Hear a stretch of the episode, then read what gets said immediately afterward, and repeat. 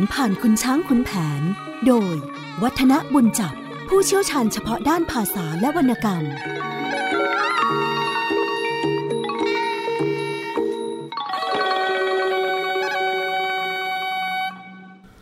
สวัสดีครับท่านผู้ฟังครับช่วงเวลาของเรื่องเล่าขานผ่านขุนช้างขุนแผนก็กลับมาพบกับท่านผู้ฟังเช่นเคยผมวัฒนะบุญจับก็รับหน้าที่เล่าเรื่องราวที่น่าสนใจมาให้ท่านผู้ฟังได้ฟังกันอย่างต่อเนื่องตอนนี้เราเข้ามาสู่ตอนขุนแผนพลายงามจับเจ้าเชียงใหม่แล้วนะครับเนื้อความนั้นก็บอกว่าขุนแผนพอเห็นกองทัพลาวแตกพ่ายไปครั้นเวลาเย็นก็เรียกทหารให้กลับเข้าค่ายหุงหาอาหารเลี้ยงกันแล้วก็เรียกพลายงามมาปรึกษาบอกว่าพ่อว่าเราควรจะยกไพร่พลเข้าประชิดติดเมืองเชียงใหม่เพื่อที่จะไม่ให้เขาตั้งตัวเนื่องจากว่าเสบียงอาหารของทางฝั่งเรานี่ก็มีไม่มากแล้วก็ต้องตีให้ได้ภายใน2วันด้วยนะซึ่งพลายงามก็เห็นด้วยกับพ่อทุกประการโดยบอกกับพ่อบอกว่าเราจะยกทัพเข้าประชิดเมืองพอถึงเวลาดึกเราก็จะใช้วิธีการสะกดทัพเข้าไปจับเจ้าเชียงอินเอาไว้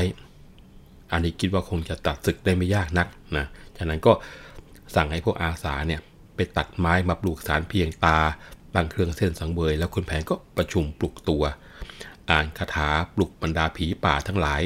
รวมทั้งปู่เจ้าเขาเขินให้มารับเครื่องสังเวยผู้ผีทั้งหลายรวมทั้งเจ้าป่าเจ้าเขาเมื่อต้องมนของขุนแผนต่างก็ตรงมายังบริเวณรอบๆศาลกันอย่างเนืองแน่นเป็นหมื่นเป็นแสนทีเดียวซึ่งคนทั่วไปมองไม่เห็นแต่ขุนแผนเห็นนะครับคราวนี้พอมากันมากมายทีนี้ก็ซัดเข้าศาลไปทำให้ผีร้ายทั้งหลายหมอบกราบลงขุนแผนก็เป่ามนต์จินดาลงไปทำให้ฝูงผีเนี่ยมีเมตตาต่อขุนแผนเป็นอย่างมากทีเดียวขุนแผนก็เลยประกาศบอกว่าข้าแต่เทวดาอารักษ์ผู้ศักดิ์สิทธิ์ทั้งหลายขอให้ท่านเนี่ยจงยกทัพผีป่าไปต่อสู้กับเทวาอารักษ์หลักเมืองของเชียงใหม่เถอะเนื่องจากว่าพระเจ้าเชียงอินนั้นไม่ตั้งอยู่ในธรรมขอจงมาช่วยเราอาสากู้บ้านกู้เมืองด้วยกันก็แล้วกันแล้วก็ขอเชิญมารับเครื่องเส้นสังเวยกันทุกตนบรรดาผีป่าทั้งหลายต่างก็ออกมากินเครื่องเส้นสังเวยพร้อมทั้งแผลงฤทธิ์เรียกกันว่าดังนี่แผ่นดินถล่มทลายนะแล้วก็พากันมุ่งเข้าไปรายล้อมเมืองเชียงใหม่ทันทีทางฝ่ายของเทวดาอารักษ์ที่เฝ้าศาลหลักเมืองเชียงใหม่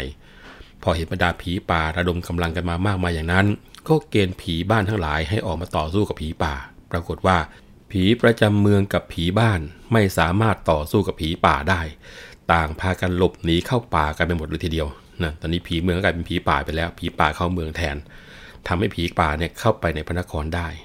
แล้วก็ในคืนนั้นเองพระเจ้าเชียงใหม่ก็คือเชียงอินเนี่ยรวมทั้งชาวเมืองก็พากันฝันว่าเห็นกองทัพไทยไล่ฆ่าฟันกองทัพลาวจนแตกหนีเข้าป่าแล้วก็ต่างวิตกอกสั่นกันทั้งเมืองทีเดียวในส่วนตัวของพระเจ้าเชียงใหม่เองพระองค์ท่านก็บอกเลยว่ารู้สึกหวาดหวั่นในพระทัยเป็นยิ่งนักที่ทราบว่าผีบ้านผีเมืองเนี่ยสู้ผีป่าไม่ได้ถ้าเป็นอย่างนี้บ้านเมืองคงจะลำบากยากเข็ญแต่คิดไปเหตุการณ์ทั้งหมดก็เป็นว่าพระองค์เนี่ยเหมือนกับเป็นผู้ที่ชักศึกเข้าบ้านก็คือไปชิงตัวสาวเจ้ามานั่นแหละแต่ว่าด้วยมานะของกษัตริย์ท่านผู้ฟังพระองค์ก็เลยกลับคิดไปว่าจะยอมแพ้ไม่ได้เป็นอันขาดดังนั้นความที่ปรากฏอยู่ในบทก็บอกว่าอันชาติเสือถึงตายลายก็อยู่ให้ใครดูรู้ชาติว่าอาจหาร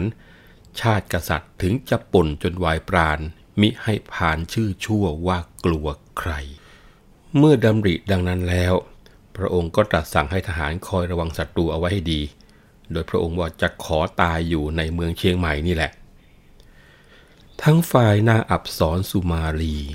ซึ่งเป็นพระมเหสีของพระเจ้าเชียงอินเกรงว่าบ้านเมืองจะล่มสลายก็เลยเข้าไปกราบทูลพระสวามีบอกว่าหม่อมฉันเนี่ยขอพูดด้วยความสัตย์จริงนะพระองค์ท่านว่ากระหม่อมฉันเนี่ยไม่เคยคิดหึงหวงสร้อยทองเลยแต่ศึกครั้งนี้มีเหตุมาจากนางความจริงพระสนมในเมืองของเราเนี่ย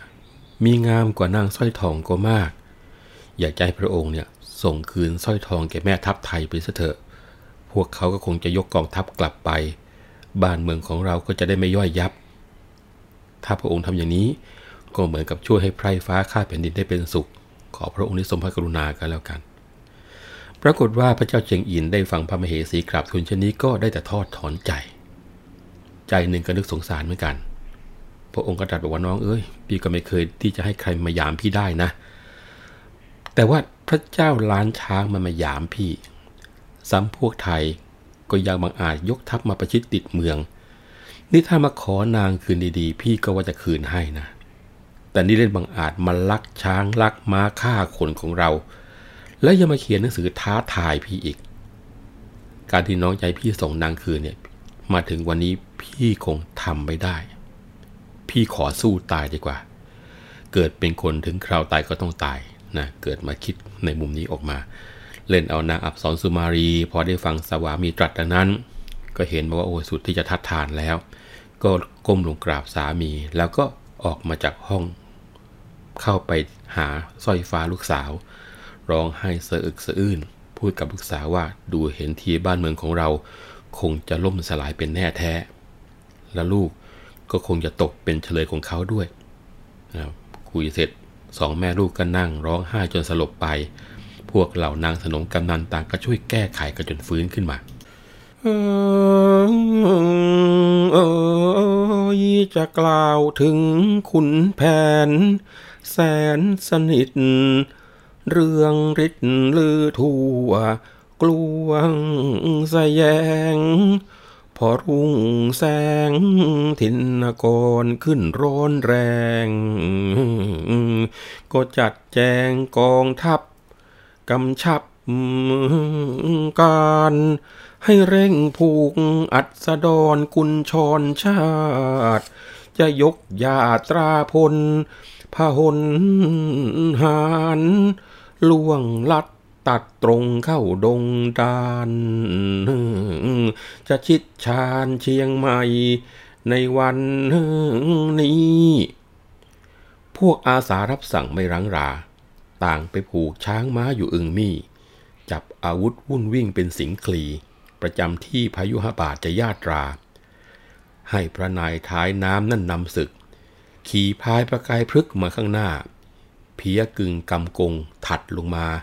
ขี่พายพลิกพระสุธามากลางพลขุนแผนขี่พลายสีคชเดชพลายงามขี่พลายเกตต้อนพหลพวกอาสาร่าเริงทุกตัวคนรีบร้นโยธาคลาไคลโอ้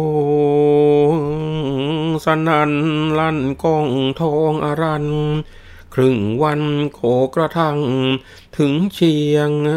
ใหม่ให้หยุดทับยับยั้งตั้งพลไว้นายไพรพร้อมพรังอยู่ข้างขับเอาอ้อแคมมากระนาบขาบเขาไว้ซัดเขาสารหวานไปเป็นข่ายตับปักรายหลายชั้นกันหน้าทับสำหรับรับปืนใหญ่ในบุรีก็คงจะต้องบอกว่าตอนนี้ก็เป็นการพูดถึงฝ่ายของขุนแผนบ้างแหละพอรุ่งแสงทินกรก็เร่งจัดแจงผูกม้าผูกช้างยกพลเข้าประชิดพระนครเชียงใหม่โดยที่ให้พระท้ายน้ำเนี่ยนำศึกขี่ช้างที่ชื่อว่าพลายประกายพฤกษ์ส่วนเพียกำกงก็ขี่พลายที่ชื่อว่าพลิกพระสุธาตัวของขุนแผนเองขี่พลายชื่อว่าคชเดชแล้วก็พลายงามขี่พลายเกตพอได้เวลาก็ยกพลเสียงอึกทึกครึกโครมเดินทางครึ่งวันก็ถึงเมืองเชียงใหม่ให้หยุดทับไว้เอาอ้อเอาแขมากระนาบคาบไว้แล้วก็ซัดข้าวสารหวานไปก็กลายเป็นค่ายแข็งแรงบักหลายชั้นเพื่อที่จะกันปืนใหญ่ในเมืองพวกชาวเมืองเห็นกองทัพไทยยกมาประชิดติดเมืองอย่างนี้ก็เข้าประจำที่กันอย่างแข็งขันบางเคี่ยวชันบางก็หลอมตะกัวบางก็คั่วทรายนะจะเห็นได้ว่าวิธีการที่จะต่อต้านข้าศึกจากภายในค่ายก็คือวิธีการทำของร้อนที่จะเตรียมราดลงมาเท่านั้นเลยนะองค์เชียงอินก็ออกมาสั่งเสนาน้อยใหญ่ให้คอยระวังหน้าที่อย่าให้ผู้คนแปลกปลอมเข้ามาถึงขนาดที่ว่าไม่ว่าจะเป็นแมวเป็นหมูเป็นหมาถ้าแปลกหน้าเข้ามาแล้วให้จับฆ่าเสียให้หมดทีเดียวฝ่ายขุนแผนกับพลายงามพอดึกได้3 ยามตามตำรานะยามหนึ่งก็3 ชั่วโมง2 ยามเที่ยงคืนพอยาม3ก็คือประมาณตี 3มองดู ในฟ้าเห็นดาวกระจ่างพระจันทร์แรมลับดับไปแล้วสองพ่อลูกก็จัดแจงแต่งตัวนุ่งผ้าม่วงดำประจำกาย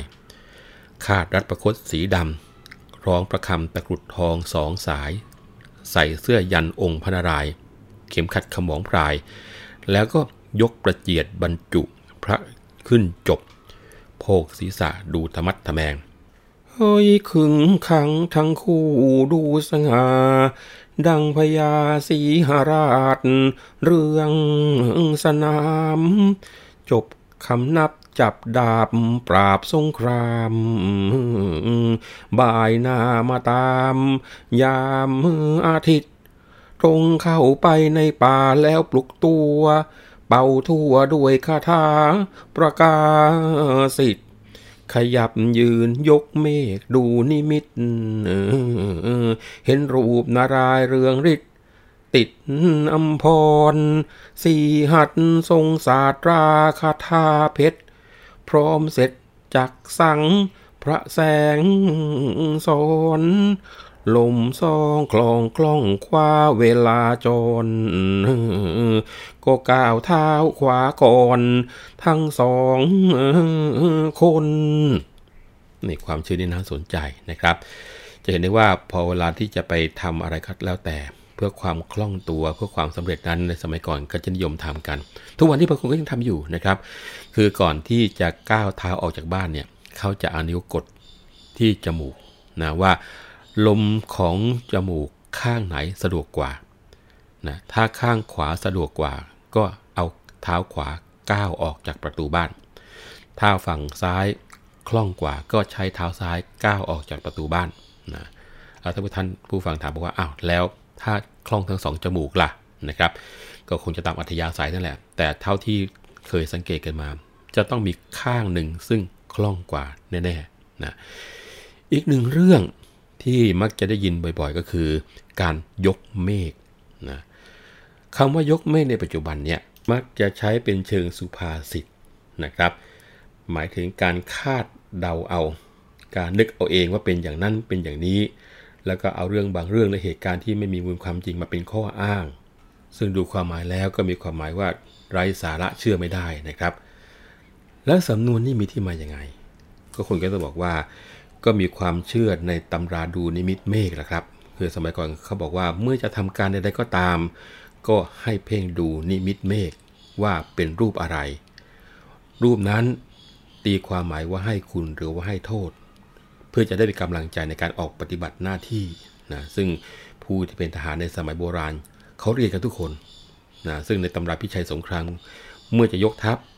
หากเกิดนิมิตนะเห็นเมฆเคลื่อนออกมาเป็นหมู่เป็นรูปเมน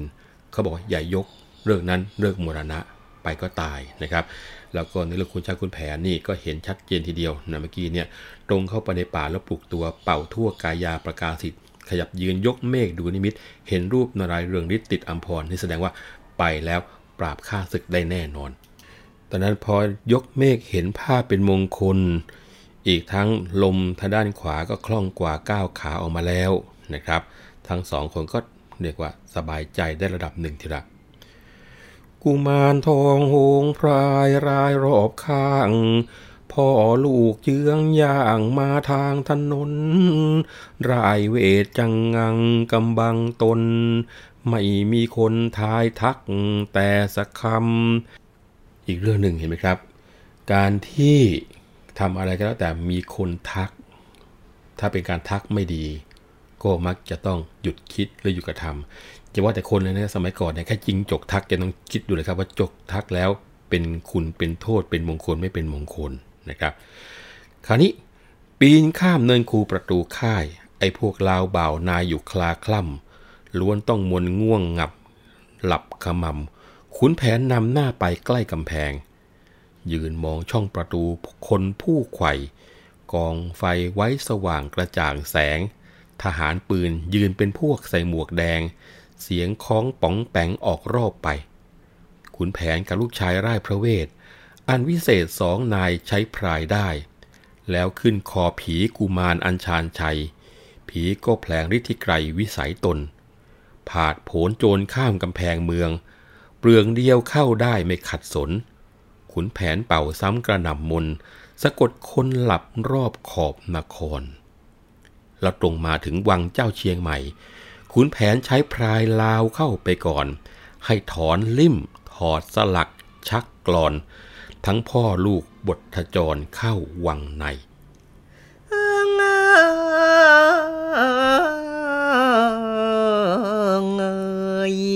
ผู้หญิงลาวเท้านางและโคลนจ่าและมาหาเห็นขุนแผนใหม่ทั้งคุณหม่อมจอมเจ้าและสาวชายจรลีสีไหลกันไปมายิ่งคุณแผนพลายงามตามกันจร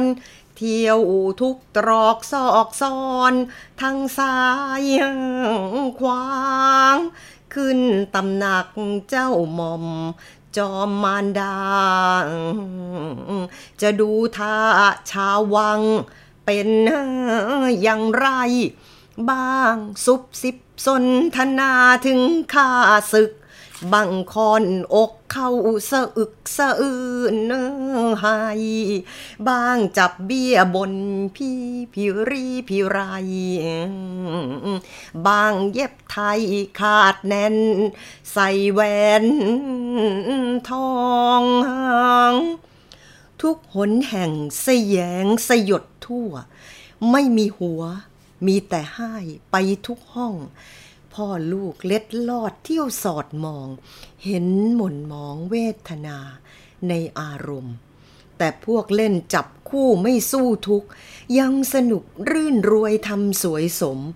บ้างไปมาหาคู่ที่เคยชมเชยแก้มแนมนมกระนี้กระนั้นบ้างขึ้นหามาสู่เหมือนผู้ชายแยบคายลิ้นลมเป็นคมสันบ้างหวงหึงบึงบอนควักค้อนกันบ้างแดกดันทุ่งเถียงเสียงอลวนที่ลางนางทอดตัวเกาหัวแกรกถ้าเมืองแตกเรานี้คงปี้ป่นลางนางบ้างว่าอย่าร้อนรนของยังมีที่ตนไม่จนนานบ้างว่าถ้าตกไปเมืองใต้ทำอย่างไรจึงจะดีให้วิถานที่ลางนางนอกคอกบอกอาการอย่าเกียจคร้านโต้ตอบชอบทุกคนที่คนโง่ถามว่าโต้อย่างไรคะถ้าผัวด่าโต้หรือยังฉงนใครเขาให้โต้ปากอยากสับประดนให้เอาตนโต้ดอกบอกตามการซึ่งโต้ตอบอย่างนี้ไม่มีครูด้วยต่างคู่ต่างวิสัยหลายสถานถ้าโตตอบชอบใจแล้วไม่นานต้องสมสารฝากตัวกลัวจนงอแน่พวกเรานะอย่าเอาที่ผัวไพรเหมือนกับเหยียบขี้ไก่มันไม่ฟอปะในมุนคุณนางวางให้พอเขาเคลียคลอเคล้าคลึงให้ถึงใจทั้งนวดฟันปรนนิบัติพัดวีทำให้ดีขี้คร้านจะลงลายยิ่งกว่ายาแฝดฟังเข้ายังใจท่านผู้หญิงทิ้งไหลเสียเลงเพ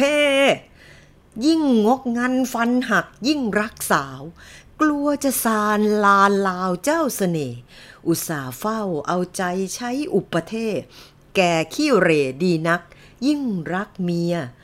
ระวังแต่ไอ้หนุ่มกระจุ๋มกระจิ๋มมันมักชิมแล้วเฉยเลยทิ้งเสียถ้าไม่ช่วยตัวได้อย่าให้เหยียทำปัวเปียเสียพอป่องพร่องราคา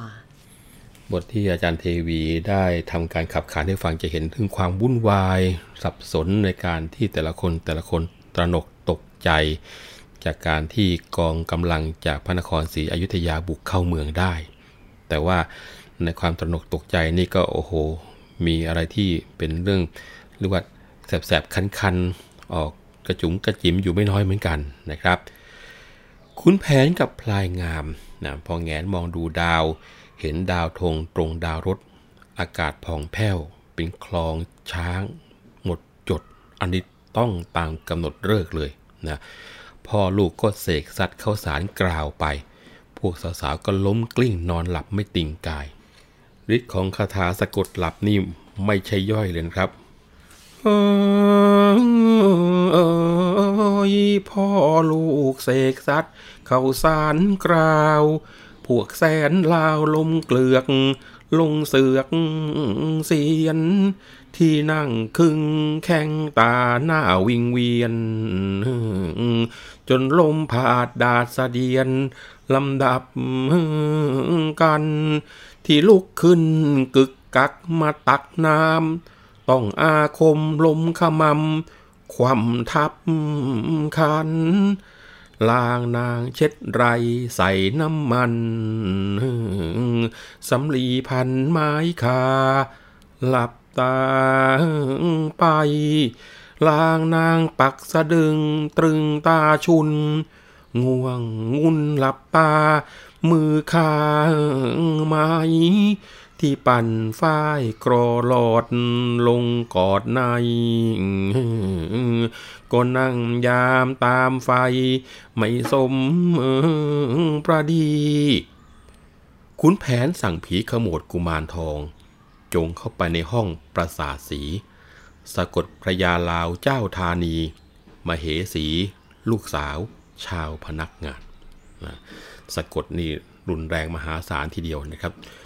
ขนาดคนที่ตักน้ำนี่หัวคว่ำทับขันเลยทีเดียวนะคนกำลังแต่งหน้าแต่งตัวใส่น้ำมันอยู่สำลีพันนี่หลับคาสำลีเลยนะบางคนกำลังปักผ้าอยู่หลับมือนี่ยังถือเข็มยังถือไหมอยู่เลยนะนี่คือฤทธิ์ของการสะกดของขุนแผนในครั้งนี้เดี๋ยวสักครู่มาดูว่า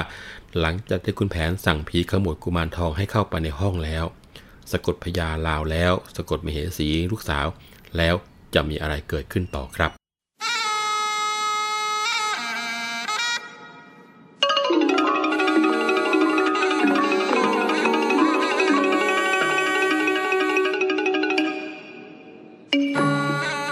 ื่องเล่าขานผ่านคุณช้างขุนแผนโดยวัฒนะบุญจับผู้เชี่ยวชาญเฉพาะด้านภาษาและวรรณกรรม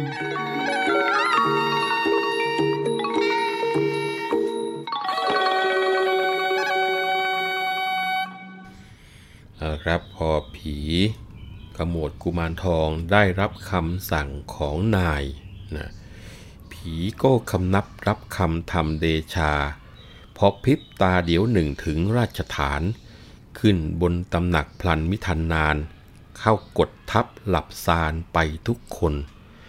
ด้วยเทวดารักษากัมพูฉัตรผีไทยไล่กำจัดเข้าไพรสนกุมารจึงเข้าไปได้ใกล้ตนทับเท้าภูวดลไว้ตรึงตราองค์พระเจ้าเชียงใหม่ชัยศรีคั้นต้องมนต์ดลผีให้มืดหน้าดังใครปิดจิตปลิวจากกายาลงนิทราแน่นิ่งไม่ติ่งองค์เราจะเห็นได้ว่ามีคำว่ากัมพูฉัตรให้เราได้ยินหลายต่อหลายหนทีเดียวงวดนี้ก็มาอีกแล้วนะครับเทวดารักษากัมพูฉัตรผีก็ไล่ออกไปนะวันนี้ขอคุยนิดหนึ่งเกี่ยวกับกัมพูฉัตรกันแล้วกันธรรมดาฉัตรเนี่ยท่านผู้ฟังจะประกอบด้วยคันฉัตรคันฉัตรก็คือส่วนของแกนกลางของฉัตรแล้วก็ตัวฉัตรนะคราวนี้ส่วนของแกนกับตัวเนี่ยจะมีกัมพูฉัตรเป็นส่วนที่ทำให้ฉัตรเนี่ยสามารถกางแล้วก็หุบได้เช่นเดียวกับร่มคิดว่าท่านผู้ฟังคงนึกภาพออกนะครับว่ากัมพูนี่อยู่ตรงไหนงั้นกัมพูก็คือตรงรอยต่อของฉัตรผ้ากับคันฉัตรตรงเนี้ยเขาถือกันว่าเป็นที่สถิตของเทวดารักษาฉัตรมักจะทำด้วยทองคำนะแล้วก็เทวดาที่รักษาฉัตรเนี่ยมักจะทำอยู่ในท่าเหาะถือพระขันอยู่บนกัมพูของฉัตรก็คือส่วนที่รวมซี่ของฉัตรเอาไว้เนี่ยนะแล้วก็เรียกเทวดานี้ว่าพระกัมพูฉัตรแล้วก็เชื่อกันว่าในพระนพดลก็คือฉัตรที่มี9ชั้นเนี่ย จะมีเทวดารักษาอยู่นะนี่พอในแง่เชิงประวัติศาสตร์บ้านเราในสมัยของรัชกาลที่4เนี่ยท่านให้สร้างเป็นรูปเทวดาขึ้นมาจะเห็นได้ว่ามักจะมีมาลัยห้อยอยู่ที่กำพูฉัตรเสมอเพื่อเป็นการสักการะพระกำพูฉัตรอันนี้มีเฉพาะพระนพประดลคือฉัตร9ชั้นนะครับพวงมาลัยที่แขวนห้อยอยู่ณจุดนั้นไม่ได้หมายว่าเป็นเครื่องประดับตกแต่งพระมหาเสวตฉัตรอย่างที่หลายๆคนเข้าใจนะครับอันนี้ถือว่าเป็นการแขวนถวายเทพบูชาแต่เทพพยดาองค์นั้นนะงั้นขอย้ำอีกทีหนึ่งว่ากำพูฉัตรก็คือส่วนที่รวมซี่ฉัตรเอาไว้แต่พระกำพูฉัตรคือเทวดาที่รักษาฉัตรสังเกตคำว่าพระกำพูฉัตรตามเนื้อหานี่กับตัวของกำพูฉัตรเป็นคนละส่วนกันนะครับอ้าวมาเข้าเรื่องต่อขุนแผนกับลูกยาศักดาเดชร่ายพระเวทเป่าลมประสมส่งแล้วเยืองย่างอย่างซองพยักยงตรงเข้าเรือนทองห้องสุวรรณอเนกแน่นล้วนแสนสุรางนาฏต้องอาคมลมกลาดเป็นละลันดูงามท้วนล้วนเหล่าพระกำนันผิวพรรณพึงชมสมสครานผ้าป่วยเทพระนมห่มนอนผูกหมอนเสื่อสาดสะอาดสะอานกลิ่นฟุ้งมุงแพร่แลละลานพนักงานต่างๆทุกอย่างไปภาพตัวนี้เห็นชัดเจนว่าบรรดาเครื่องใช้เครื่องห่มของบรรดาคนนอนในวังเขาทำกันยังไงสมัยก่อนนะพ่อลูกจรจรัญเข้าชั้นสองประทีปส่องแสงสว่างกระจ่างไขพระสนมล้มหลับระเนรในล้วนวิไลเลิศล้ำดูสำอางกระหม่อมเหมาะเพลาะกรอมหอมห่มบ้างเปิดนมขาวช่วงอลางฉางดูสองแก้มแจ่มเจียนผิวมาปรางล้วนแต่อย่างสาวใหญ่ไว้ท่วงทีสนิทนิ่งเหนือหมอนที่นอนนางดูสำอางอ่อนสะอาดลาดกำมะหยี่มุ้งน้อยๆห้อยผู้ประตูมีล้วนแพรบางต่างสีดูสมทรงพ่อลูกจรจรัญเข้าชั้นสามประทีปอัจจะกลับตามงามระหงทั้งสองย่างยุรญาติดูอาจองค์เห็นอนงแน่งน้อยสนิทนอนล้วนรุ่นรูปเรี่ยมจำเริญลักษ์ผิวพักผ่องเกลี้ยงเพียงอับสรห่มแพรสีมีวลัยใส่สวมก่อนเอาสร้อยอ่อนทำสายสะอิ่งรัดใส่ตุ้มหูซ้ายขวาระยาย้อยเอวบางร่างน้อยนมถนัดดังประทุมตูมแต่งเคร่งครัดจำปาทัดถันได้ไม่ลอดสวงนะถึงขนาดที่ว่าเอาจำปีเน็บเนี่ยไม่หลุดว่างั้นเถอะเจ้าพลายงามเดินหลังตั้งตาขมิ้นเสียดายเป็นที่นั่งรองของหลวงเอามือช้อนเข้าที่พุ่มประทุมพวงไม่โรยร่วงกลีบกลัดกำดัดตึงขุนแผนเห็นลูกเข้าไปเคล้าคลอเอามือห่อปลายหลังดงตังผึงนี่ของหลวงนะอย่าเข้าไปเคล้าคลึงถ้าแม้นนึกลึกซึ้งเสียความไม่ควรนะเจ้าเราเป็นไพร่เขาก็ได้เป็นนางระวางห้ามยิ่งจะให้เชี่ยวชาญการสงคราม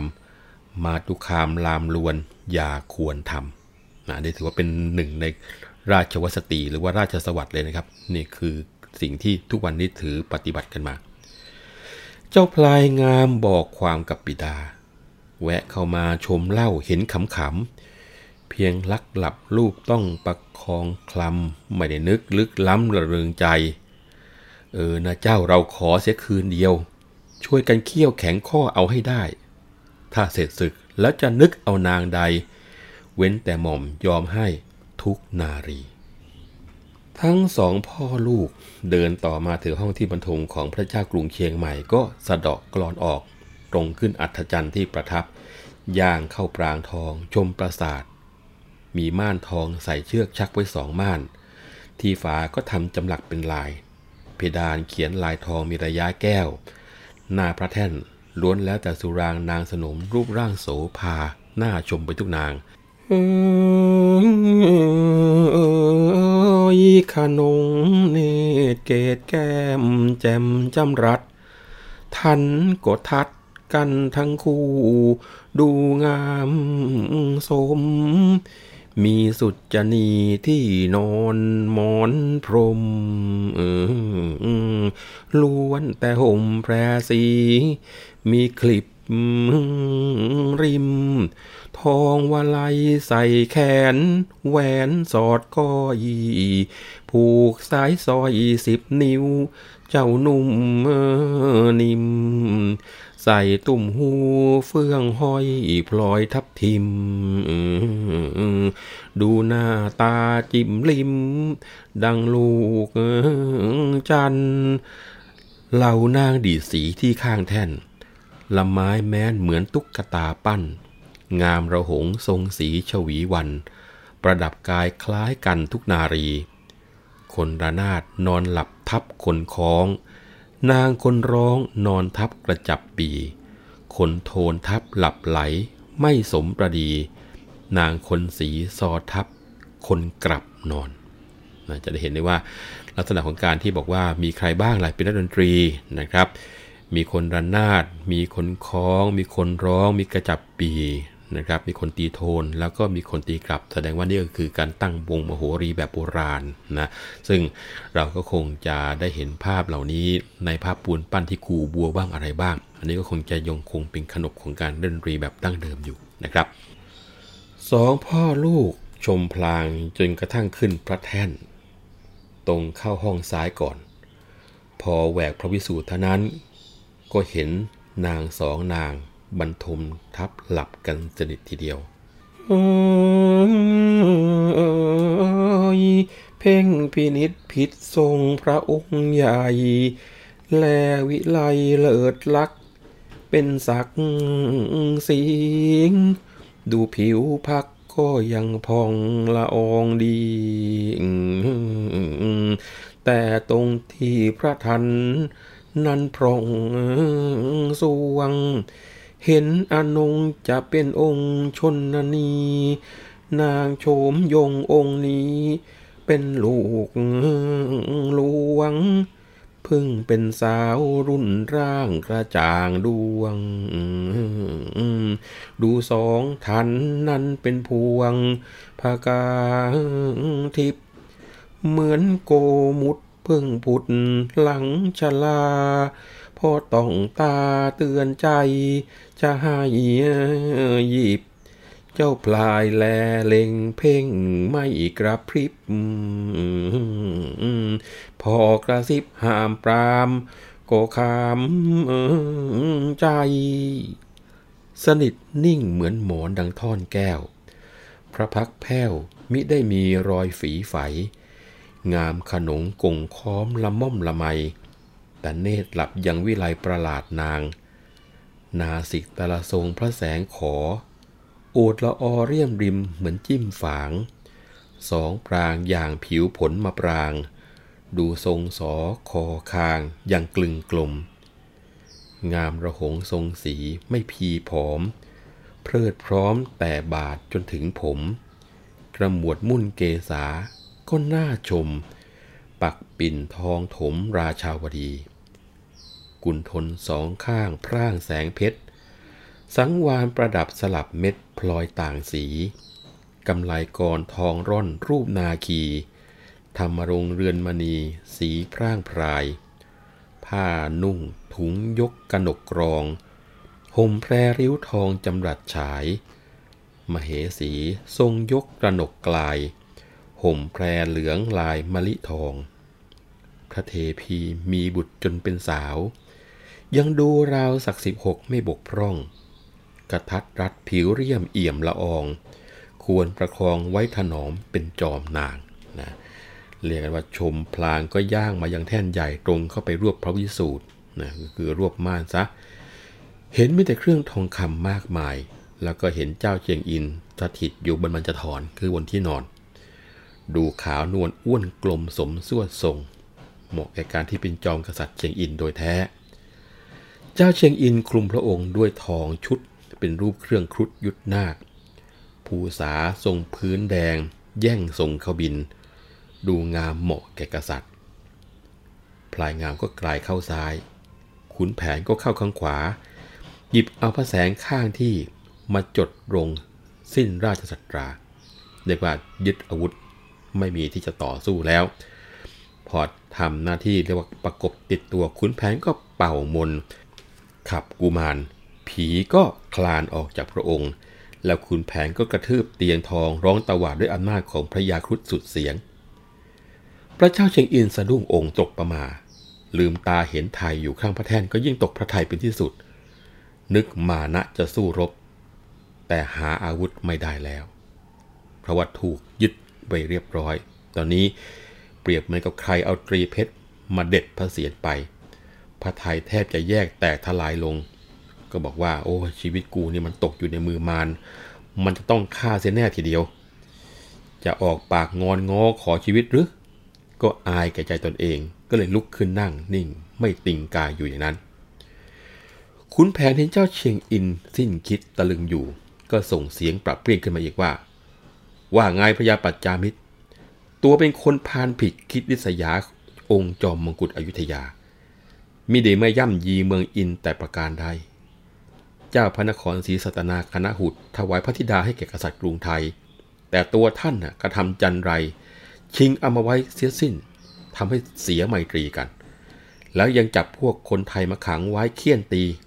ซ้ำยังมีสารไปท้าทายอีกช่างโอหังบังอาจเสียทุกอย่าง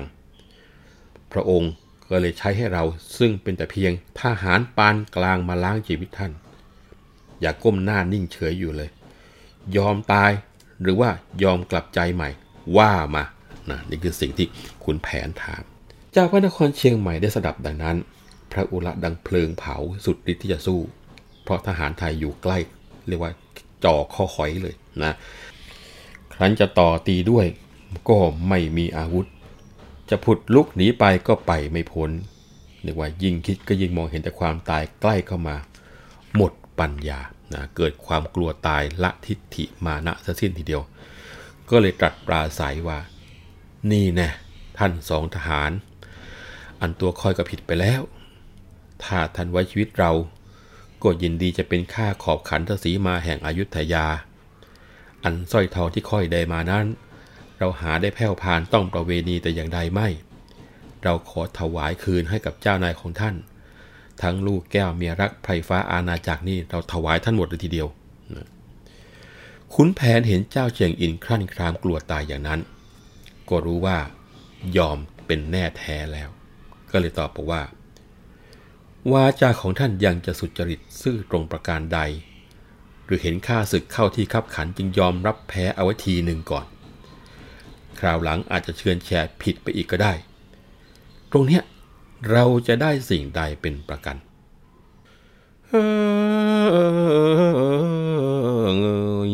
เจ้าเชียงใหม่ได้ฟังจึงตอบทอยอีอันคำคอยเว้าแล้วบ่ถอยหลังทุกสิ่งสิ้นสารพัดเป็นสัจจังชาติกษัตริย์ตรัสดังหัวช้างถ้าคืนคดหดเหียนเหมือนเสียนเต่าขอให้เราสิ้นชีวังสังขางแล้วทนทุกข์ท่วมหัวชั่วกาลปาในมหาโลกันแต่วันตายจะเชื่อคำข้าเฝ้าเหล่าลูกเมียยุให้เสียจริตอย่าคิดหมายจะถือสัตว์ให้ตลอดจนวอดวายขอให้ท่านสองนายจงวางใจคุณแผนฟังท้าวเจ้าเชียงอินให้ความสัตย์สมทวินสินทรงสายิงทั้งสองนายคลายคู่ลงทันใด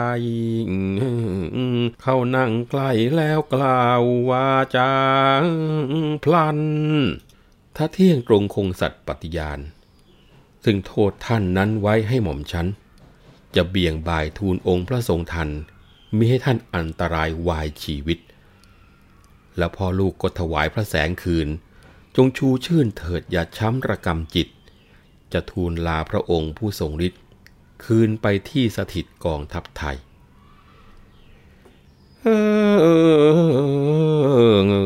เจ้าเชียงอินคำนับรับพระแสง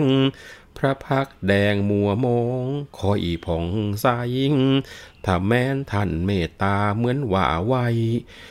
ก็จะรอดบรรลัยด้วยสองนายขอมอบชีวิตไว้ที่ในท่านช่วยโปรดปรานเพชรทูลขยับขยายให้พระองค์ทรงโปรดโทษเคลื่อนคลายจะเป็นตายก็เพราะท่านกรุณาทั้งสองพ่อลูกพอเจ้านครเชียงใหม่ว่าอย่างนั้นก็ขอสมาแล้วก็ลาจากปราสาทสั่งพลายกุมารทองให้คอยอยู่ใกล้ๆแล้วก็สะกดรอยตามทุกแห่งถ้าหากว่าเปลี่ยนแปลงคิดชั่วร้ายเมื่อไรแล้วก็ให้รีบไปบอกทันทีสั่งเสร็จแล้วทั้งขุนแผนและพลายงามก็ออกจากเมืองไปถึงกองทัพไทยเดินยิ้มเข้าไปในค่ายพระท้ายน้ำและกึ่งกำกงเห็นขุนแผนและพลายงามมาก็ถามกันให้วุ่นวายขุนแผนก็เล่าเรื่องให้ฟังว่าบัดเนี้ยเจ้านครเชียงใหม่ยอมแพ้แล้วก็ยอมถวายสร้อยทองกับพระธิดารวมทั้งเสนาข้าแผ่นดินและเมืองลาวให้จนหมดสิ้นแล้วขอเพียงแต่อย่าให้พระองค์ต้องตายเท่านั้นและพระองค์ได้ให้สัตย์ปฏิญาณเอาไว้แน่นอนบรรดานายไพร่พอดีนั้นทั้งไทยทั้งลาวก็แทบจะพากันห่อได้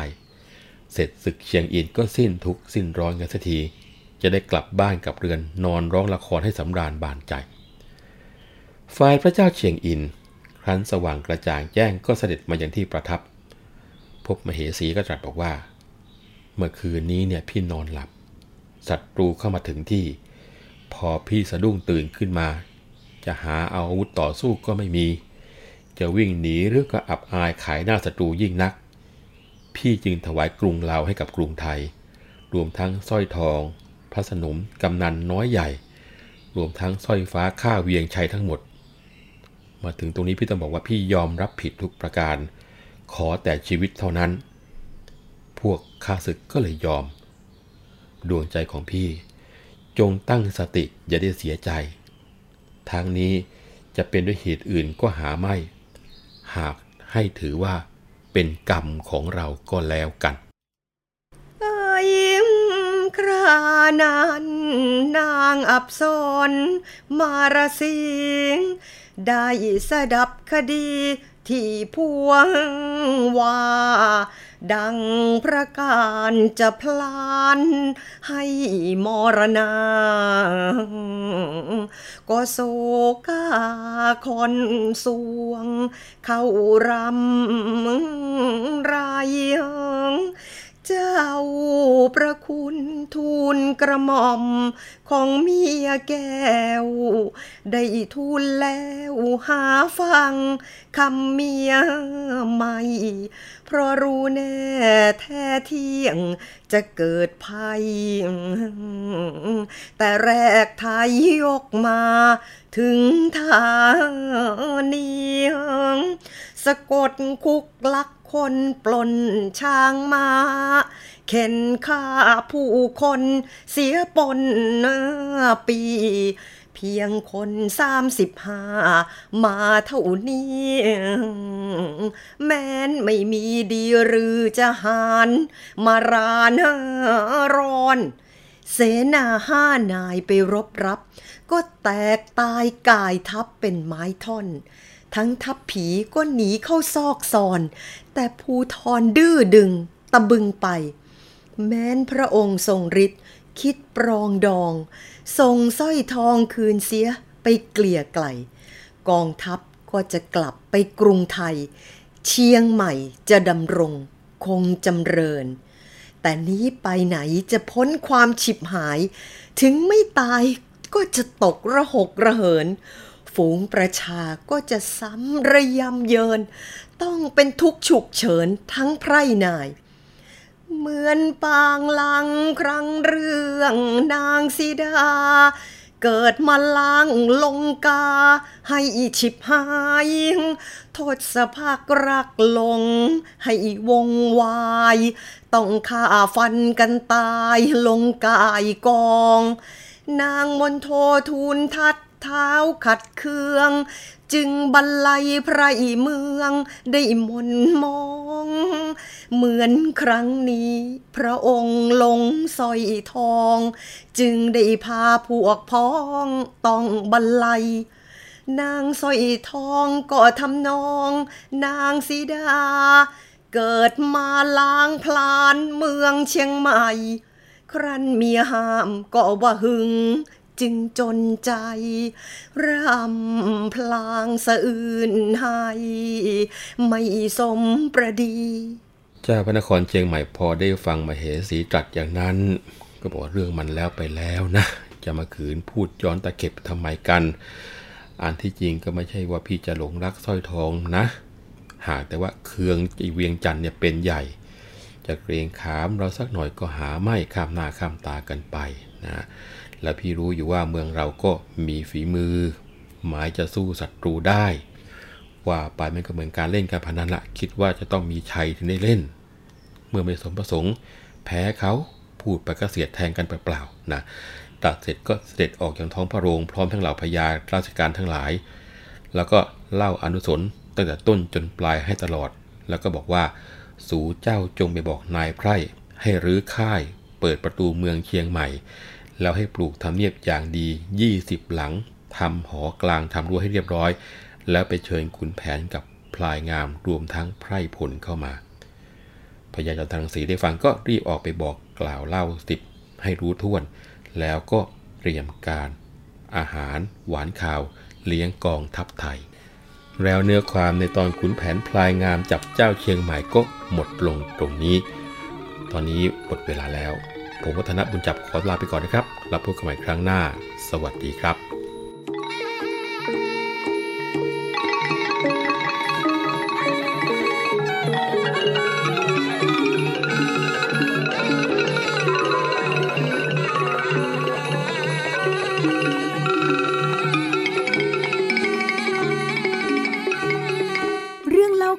ผ่านขุนช้างขุนแผนโดยวัฒนะบุญจับผู้เชี่ยวชาญเฉพาะด้านภาษาและวรรณกรรม